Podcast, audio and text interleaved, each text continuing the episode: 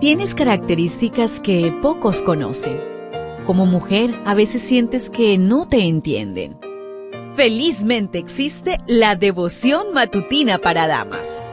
Porque no hay nada oculto para aquel que te creó. Bienvenida.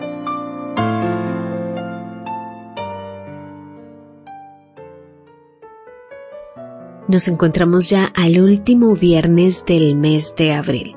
Sin duda alguna, el Señor siempre está atento a nosotros y nos bendice de una manera que no podemos explicar. Gracias a Dios por ello. Hoy la meditación trae por título Últimas palabras de David. Segunda de Samuel 23:3.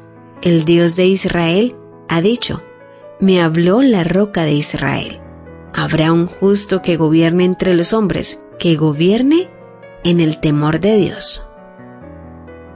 La vida de David desde entonces fue una de continuos altibajos. Finalmente terminó su reinado y llegó el día de sus palabras finales. ¿Recuerdas las palabras finales de un ser amado, respetado y admirado?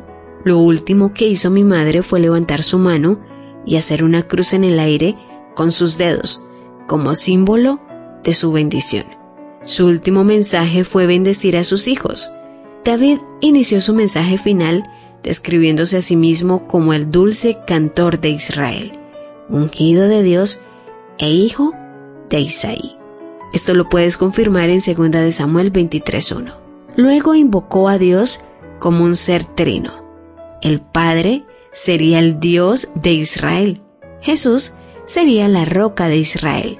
Y el Espíritu de Jehová sería el Espíritu Santo. Mantuvo una fe imperecedera. En Patriarcas y Profetas en la página 745 dice, Grande había sido la caída de David y profundo fue su arrepentimiento, ardiente su amor y enérgica su fe. Mucho le había sido perdonado y por consiguiente, él amaba mucho. Presentó en forma poética la necesidad de un gobernante justo y temeroso de Dios para Israel. Reconoció que su familia no había sido completamente fiel a Dios y se despidió con la preocupación de que su posteridad hiciera lo correcto. Esa es la misma preocupación y oración de cada madre. David sabía que la promesa de Dios de mantener uno de sus descendientes en el trono era condicional. Desafortunadamente, la posteridad de David no cumplió con la condición de fidelidad de modo que, señalando edades eternas y un futuro glorioso, estas promesas encontraron su pleno cumplimiento en Jesús mismo. Como un verdadero poeta, se despidió cantando. Los salmos de David pasan por toda la gama de la experiencia humana, desde las profundidades del sentimiento de culpabilidad y condenación de sí hasta la fe más sublime y la más exaltada comunión con Dios.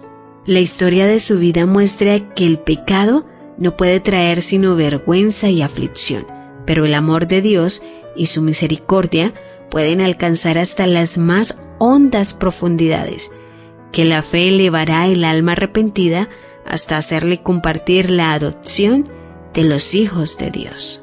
Ojalá que sus salmos sean también una esperanza en tus altibajos que la misericordia que Dios manifestó en la vida de David se manifieste contigo.